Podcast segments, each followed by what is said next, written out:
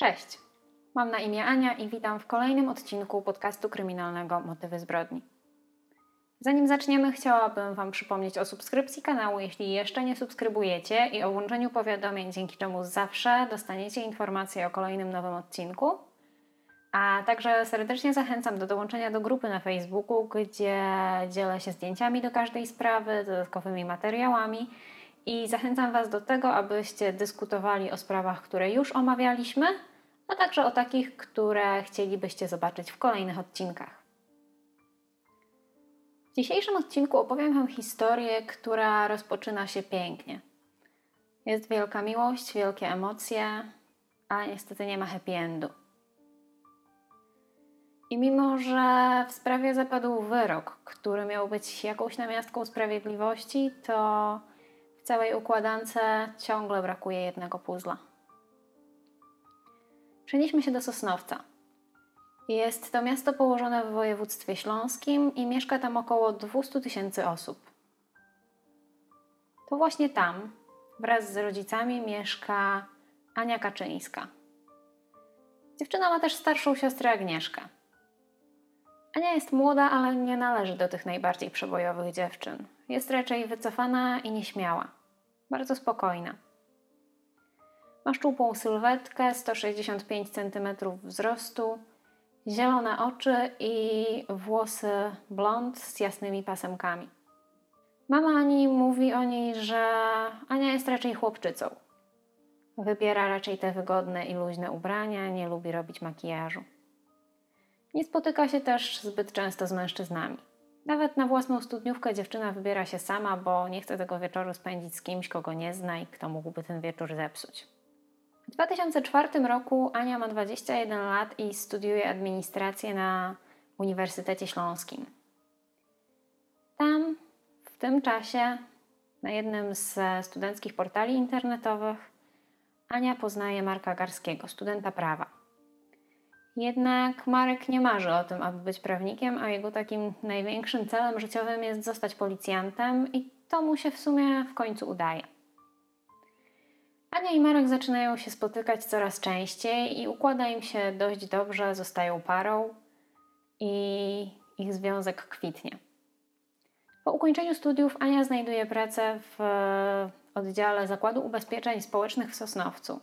Bardzo lubi tą pracę, jest dobra w tym, co robi. Jej znajomi z pracy również twierdzą, że ta praca jest naprawdę idealna dla niej.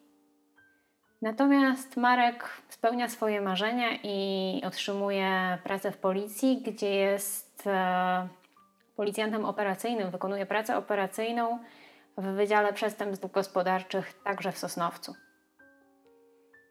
W 2007 roku, po trzech latach związku, para postanawia zalegalizować swoją relację i biorą ślub.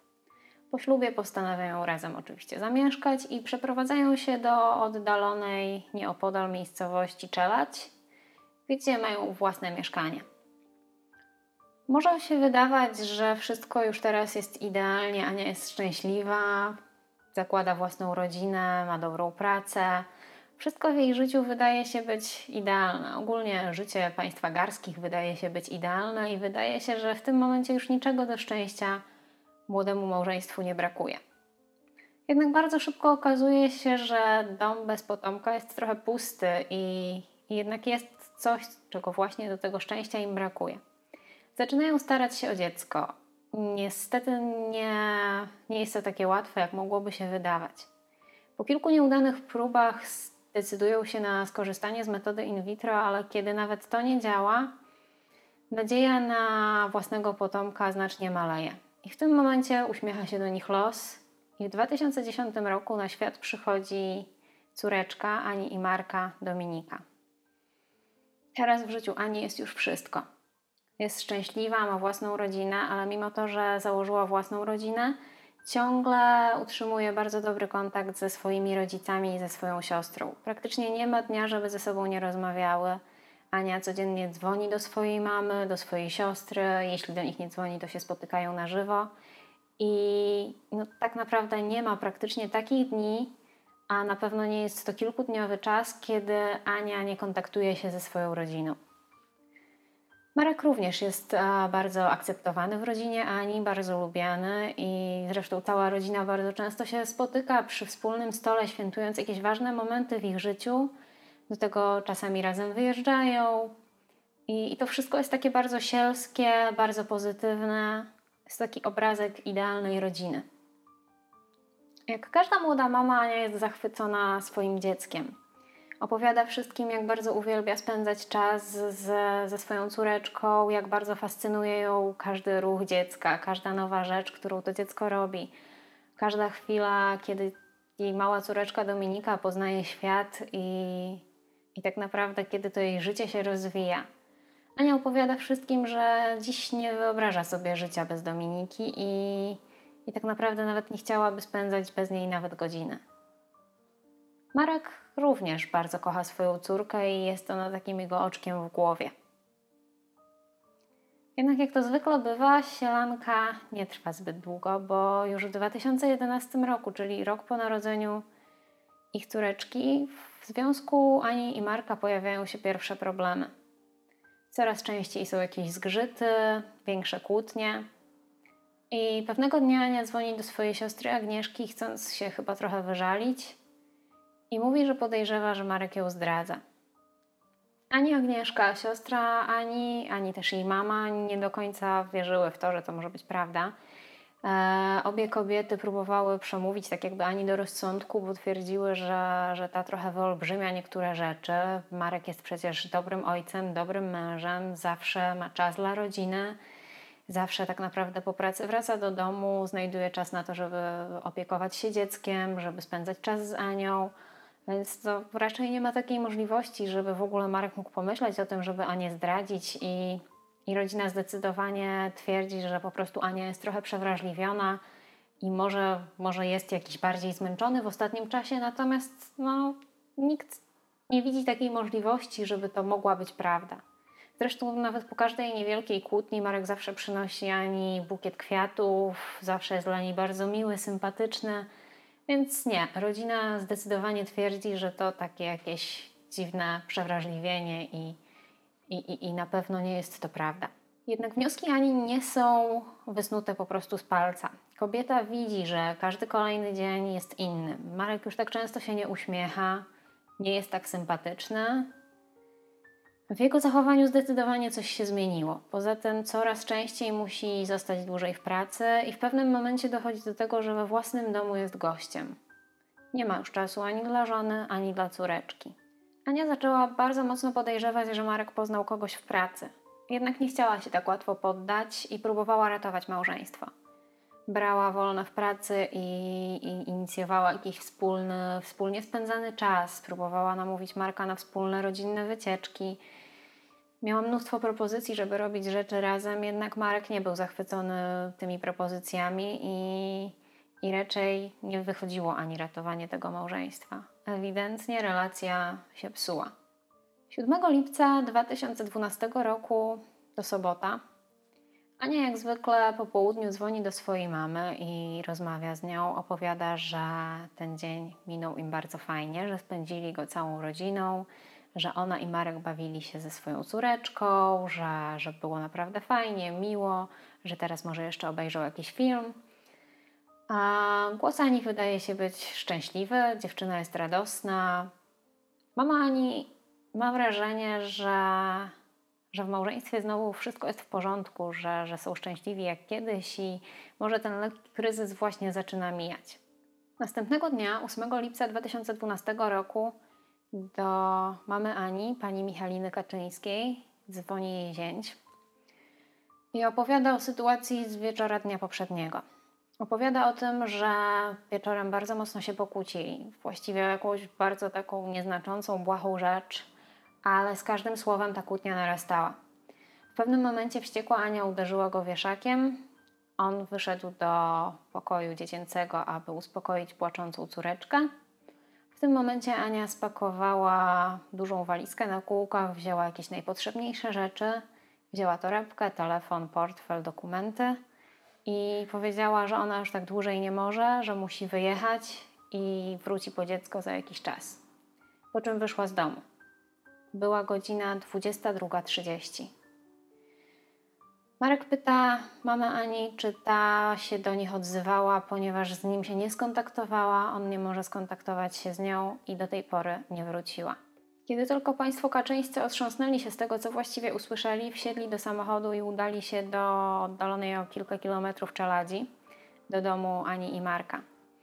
Pani Michalina nie była w stanie uwierzyć w to, co właśnie usłyszała. Przecież e, rozmawiała z Anią tego dnia. Rozmawiała z nią zaledwie kilka godzin wcześniej. Ania była szczęśliwa, wszystko wyglądało tak, jak byłoby w porządku. Nic nie zapowiadało takich wydarzeń. W dodatku Ania nie odbierała telefonu i nie odpowiadała na SMS-y, a to już było bardzo dziwne, biorąc pod uwagę fakt, że rozmawiały ze sobą codziennie i, i mama i siostra były dla Ani bardzo bliskie. W dodatku pani Michalina nie wierzyła w to, że Ania tak po prostu zostawiłaby swoją córkę pod opieką męża, z którym właśnie się bardzo mocno pokłóciła i, i po prostu gdzieś poszła. Takim najbardziej realnym scenariuszem według niej byłoby, że zabrałaby dziecko, spakowałaby rzeczy i przyjechałaby do swojego rodzinnego domu do Sosnowca. Poza tym tego wieczoru, kiedy Ania uciekła, wyjechała, wyszła z domu, była burza, a Ania bardzo mocno bała się burzy i w taką pogodę nigdy nie wychodziła z domu. Zbyt wiele rzeczy się nie zgadzało i nie pasowało do, do Ani. Rodzice Ani, kiedy tylko dojechali do Czeladzi, rozpoczęli poszukiwania na własną rękę. Przeszukali wszelkie pustostany, które znajdowały się niedaleko osiedla, jakieś pol, pola, krzaki, zakamarki. Wszystko, gdzie ich córka mogła się pojawić. Ciągle też mieli nadzieję, że Ania niedługo pojawi się w domu albo chociaż się do kogoś odezwie, zadzwoni, odpisze SMS-a bo przecież zostawiła swoją córeczkę, swoje oczko w głowie i wszyscy wierzyli w to, że jeżeli nic złego się nie stało, to, to Ania zaraz wróci. To nie było do niej podobne. Marek mąż Ani czekał ze zgłoszeniem zaginięcia dwa dni. Dopiero 9 lipca w poniedziałek e, poszedł na policję w Będzinie i zgłosił zaginięcie swojej żony. Jednak mężczyzna nie skupiał się zbyt mocno na tym, aby pomóc w poszukiwaniach, natomiast jego takim głównym celem policjanta było dowiedzieć się, kto był kochankiem Ani i z kim ona uciekła, ponieważ tak, Marek e, twierdził, że, że Ania na pewno kogoś poznała i uciekła z nim za granicę. W trakcie całego śledztwa mężczyzna też bardzo mocno dbał o to, żeby nikt nie dowiedział się, że mężem zaginionej Ani jest policjant. Na początku sprawą zajmowała się Komenda Powiatowa w Będzinie, natomiast bardzo szybko śledztwo przejęła Komenda Wojewódzka w Katowicach. Do śledztwa włączył się także najpopularniejszy polski detektyw Krzysztof Rutkowski, natomiast jego wnioski absolutnie nie prowadziły donikąd, a, a rodzina Ani wręcz twierdzi, że, że bardziej burzyły jakby cały obraz tego, co mogło się wydarzyć, niż faktycznie pomagały. Kiedy rozpoczęło się śledztwo, policja przepytała sąsiadów i mieszkańców osiedla, na którym mieszkała Ania i Marek. I pytali ich o to, czy ktokolwiek widział kobietę, być może tamtego wieczora. Jednak rozmowy z sąsiadami i, i, z osobami, które mogły coś wiedzieć, odsłoniły dość słaby punkt tego, co, co o zaginięciu Ani mówił jej mąż Marek. Mianowicie mężczyzna stwierdził, że kobieta spakowała wielką walizkę na kółkach, a takie walizki mają dość charakterystyczny dźwięk, kiedy są ciągnięte po chodniku. Jednak nikt z sąsiadów o 22.30, kiedy raczej na podwórku w niewielkiej miejscowości jest cisza, nie słyszał dźwięku ciągniętej walizki. Nikt też nie widział kobiety z wielką walizką. Przepytywano również po taksówkarzy i kierowców autobusów, które około tamtej godziny jeździły w, w okolicy miejsca zamieszkania Ani i Marka. I pytano ich o to, czy ktoś widział kobietę z wielką walizką, czy może ktoś wiózł kobietę z wielką walizką. Natomiast zupełnie nikt niczego takiego nie pamięta, jakby to nigdy nie miało miejsca, a przecież Ania musiała się jakoś z tego osiedla wydostać. A warto też wspomnieć o tym, że jej samochód został w, w garażu mieszkania w Czeladzi. Przez cały ten czas mama Ani nie mogła zrozumieć, dlaczego Marek jest taki spokojny. Przecież jego żona mogła być w niebezpieczeństwie, coś mogło jej się stać, a jego głównym priorytetem nie wydawało się odnalezienie jej i, i sprowadzenie z powrotem do domu. W kolejnym kroku śledztwa policja skupiła się na telefonie Ani, ponieważ jest to jedno z takich urządzeń, które bardziej pozwala nam się zorientować w tym, gdzie, gdzie dana osoba mogła przebywać przez ostatnie dni, godziny, dopóki telefon był aktywny. Według zeznań Marka Ania wyszła z domu około 22.30. Jej telefon logował się w okolicy jej miejsca zamieszkania przez kolejne kilka godzin, ale logował się tam również telefon Marka. Kolejny taki sygnał logowania telefonu z innej lokalizacji miał miejsce około trzeciej nad ranem i telefon logował się wtedy w okolicach dworca kolejowego w Katowicach. Jednak co ciekawe, kiedy sprawdzono monitoring w tamtym miejscu, kamery uchwyciły tam postać Marka, natomiast absolutnie nigdzie nie widziano Ani. Telefon Anny Garskiej był aktywny do poniedziałku do godziny 16. Potem najprawdopodobniej bateria się wyczerpała i telefon już nigdy się nie włączył. Jeden z policjantów pracujących nad sprawą zaginięcia Anny twierdzi, że odnosili wrażenie, jakby ktoś chciał dać im takie złudne poczucie, że Ania wyjechała i niedługo wróci, że, że tak naprawdę wszystko z nią w porządku, oddaliła się, wsiadła do pociągu w Katowicach i być może naprawdę niedługo się pojawi, może po prostu musiała wszystko przemyśleć. Co ciekawe, Marek też bardzo często wspominał, że Ania prawdopodobnie niedługo wróci i może nie ma sensu tak naprawdę robić zamieszania. Zapytany o to, co robił w nocy z 7 na 8 lipca po kłótni z żoną Marek, opisuje wydarzenia z tamtej nocy w następujący sposób. Najpierw wybiegł z domu za Anią, aby jej szukać, zostawiając e, roczne dziecko same w domu. Jeździł po Czeladzi, po Katowicach i próbował, próbował szukać swojej żony, próbował się do niej dodzwonić, wysyłał jej SMSy, nagrywał wiadomości, po czym wyłączył telefon. Następnie przypomniał sobie, że jakiś czas temu Ania prosiła go o to, żeby wysłał przesyłkę, która leżała w korytarzu, a on od dawna tej prośby nie spełniał, więc tak, to jest świetny moment, aby to zrobić. Wrócił do domu, wziął przesyłkę i pojechał do Katowic, gdzie była całodobowa poczta, aby tę przesyłkę nadać. Przesyłka była zaadresowana do hostelu w Monachium, jednak ze względu na to, że w adresie był błąd, przesyłka wróciła do Polski. Okazało się, że w środku był telefon Anny Garskiej.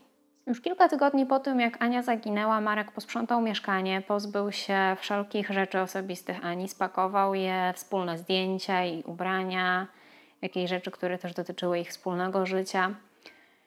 Tak jakby chciał sprawić wrażenie, że w tym mieszkaniu nigdy nie mieszkał nikt inny poza nim i jego córką Dominiką.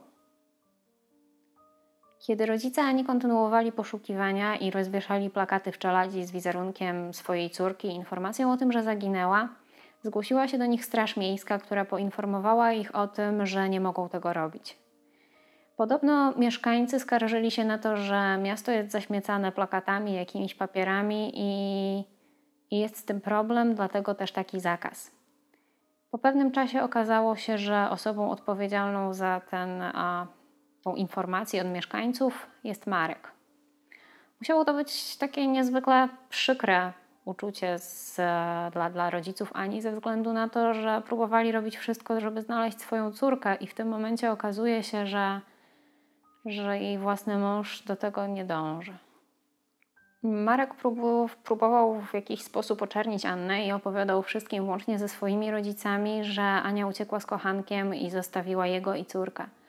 Niestety jego rodzice nie byli nigdy zbyt przychylni Ani i, i bardzo szybko uwierzyli w to, co mówił ich syn. I, i też taką e, otoczkę próbowali przekazać małej Dominice. Rodzice Ani natomiast zaczęli mieć e, mocno utrudniony kontakt z, ze swoją wnuczką. E, Marek zabrał im klucze do mieszkania, nie pozwalał spotykać się z dziewczynką, nie pozwalał zabierać jej do siebie nie pozwalał rodzicom ani też przychodzić do ich mieszkania, aby, aby spędzić czas ze swoją wnuczką. W pewnym momencie nawet doszło do tego, że kiedy pani Michalina przychodziła pod przedszkole, aby na dziewczynkę chociaż popatrzeć z daleka, to ojciec bardzo szybko zabierał dziecko i odchodził. Dyrekcja szkoły także miała zakaz e, wypuszczania dziewczynki i, i oddawania jej rodzicom Ani. W pewnym momencie doszło do tego, że nie mogli się z wnuczką spotykać w ogóle i musieli wystąpić na drogę sądową, aby takie, taką możliwość i pozwolenie na takie spotkania otrzymać. Udało im się to. Śledztwo nadal trwało i policja postanowiła sprawdzić jeszcze jeden wątek, a mianowicie wątek tego romansu Marka Garskiego i okazało się, że podejrzenia Ani były słuszne. Marek Garski miał romans ze swoją koleżanką z pracy, której obiecywał przez cały czas, że zostawi żonę i zamieszkają razem.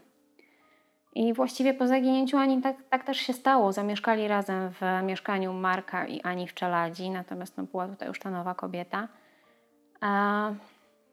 I też bardzo szybko w mediach e, pojawił się wizerunek Marka jako takie, takiej osoby, która po kilku tygodniach otrząsnęła się z tego, że, że jego żona zaginęła, nie wiadomo gdzie jest i zaczął żyć pełnią życia. E, były takie publikacje, kiedy na przykład Marek oddawał krew przy takim autobusie do oddawania krwi, na pewno wiecie jak to wygląda. I, I, pozował tam na tle tego autobusu, dumny z tego, że robi coś dobrego, ze swoją kochanką i ze swoją córeczką na rękach, uśmiechnięty, jak gdyby nie wydarzyła się ta tragedia przed kilkoma tygodniami. Marek także nigdy więcej po tej nocy, kiedy Ania zaginęła, nie próbował zadzwonić na jej telefon, tak jakby był pewien tego, że ten telefon nigdy już nie zostanie odebrany. Po pewnym czasie Marek e, złożył wniosek o rozwód i nawet jego adwokat nie był na początku świadomy tego, że żoną Marka Garskiego jest zaginiona Ania, więc kiedy też się o tym dowiedział, to, to poprosił o jakieś wyjaśnienia. Sąd tę sprawę oddalił, Marek rozwodu nie dostał. Prokuratura w Katowicach nadal badała tę sprawę, nie zostało to odłożone gdzieś tam na półkę z braku dowodów. A tych dowodów właśnie pojawiło się dużo więcej dowodów, zeznań, informacji, które miały znaczenie w tej sprawie. Na przykład takie informacje jak to, że kilka dni przed zaginięciem Ani Marek dokonał zakupu materiałów budowlanych, takich jak cement, jakaś łopata i, i tego typu rzeczy. A później w zeznaniach mówił, że właśnie remontował podjazd, więc to była informacja na pewno do sprawdzenia. W każdym razie, w świetle dowodów, które udało się prokuraturze zebrać, Marek został aresztowany. Do aresztowania doszło rano. Policja przeprowadziła akcję dość sprawnie, ponieważ e, też chcieli oszczędzić jego córce dodatkowego dodatkowej nieprzyjemnej sytuacji, tak to nazwijmy, ponieważ dziewczynka i tak już dość wiele przeszła. Dlatego też zaczekali, aż kochanka Marka odprowadzi dziecko do przedszkola, po czym weszli do jego mieszkania i aresztowali mężczyznę. Mm, był zaskoczony. Co ciekawe, w świetle tych wszystkich wydarzeń, nowa miłość Marka nie przetrwała zbyt długo, ponieważ zaraz po tym aresztowaniu Kobieta, z którą się związał, spakowała swoje rzeczy i wyprowadziła się z mieszkania w Czeladzi. Nie była świadoma tego, kim była poprzednia żona Marka Garskiego. Natomiast córka mężczyzny, Dominika, została pod opieką rodziców Ani i, i tam też spędzała kolejne miesiące. Bardzo często pytała o swoją mamę, o to, kiedy mama wróci z pracy, rysowała jej, jej sylwetkę i ewidentnie tęskniła za rodzicami. Policja w trakcie śledztwa zebrała taką ilość obciążających materiałów e, dowodowych, że byli w stanie, mimo nieodnalezienia Ani, postawić Markowi zarzut pozbawienia życia swojej żony. I jeszcze do tego dołożono mu zarzut nakłaniania do składania fałszywych zeznań. Marek nie przyznał się do winy. W obawie przed mataczeniem e, w sprawie sąd uznał, że najlepiej będzie, jeśli Marek e, dwa miesiące do rozprawy spędzi w areszcie i tak też się stało. Mężczyźnie groziło od 15 lat pozbawienia wolności do dożywocia. We wrześniu 2018 roku, w czasie po rozprawie, sąd wydał wyrok skazujący na 15 lat pozbawienia wolności. Prokuratura wnosiła o 25 lat, natomiast obrona o totalne uniewinnienie ze względu na to, że nigdy nie odnaleziono ani, więc tak naprawdę nie ma stuprocentowych dowodów na winę Marka.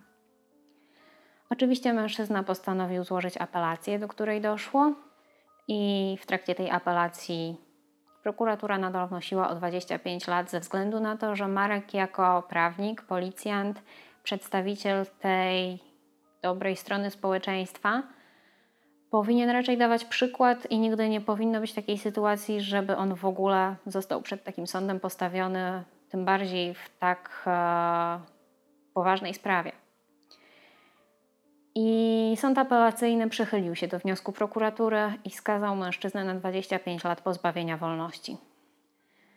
Córeczka Marka i Ani trafiła do domu jej siostry, do domu siostry swojej mamy. Do domu Agnieszki i tam też się wychowuje. Ten dom ma zastąpić jej, jej własny dom rodzinny, ponieważ jest w takiej sytuacji, że nie może mieszkać ani z mamą, ani z tatą. Rodzice Ani natomiast do dzisiaj nie mogą się otrząsnąć i jest im bardzo ciężko ze względu na to, że nawet ten wyrok nie jest w stanie przywrócić im córki, ale też nie mają takiego miejsca, gdzie mogą w jakiś sposób pójść i, i nie wiem, oddać cześć. Może, może to jest złe słowo. I chociaż zapalić świeczkę dla Ani, ponieważ no nawet nie mają jak jej pochować. Marek nadal milczy na temat tego, co się mogło wydarzyć z jego żoną. Nigdy się nie przyznał do winy, nigdy też nie, nie powiedział nic więcej na temat tego, co wydarzyło się w nocy z 7 na 8 lipca 2012 roku. Na temat zaginięcia Ani i całej tej historii została również wydana książka pod tytułem Mocna więź, która opowiada o życiu dziewczyny tak od bardzo wczesnych lat do, do tego, jak to się wszystko zakończyło więc e, warto taką książkę sobie przeczytać, jeżeli sprawa Was bardzo interesuje. I to właściwie już wszystko na temat sprawy Anny Garskiej. Jeżeli macie jakieś dodatkowe informacje na ten temat, to podzielcie się nimi w komentarzach, podzielcie się tym, co wymyślicie. E, mam nadzieję, że sprawa Wam się podobała. Jeżeli tak, to pamiętajcie o zostawieniu łapki w górę i dzięki temu ten film będzie mógł trafić do większej liczby odbiorców. I kochani, dbajcie o siebie, dbajcie o swoich bliskich i do zobaczenia. Cześć!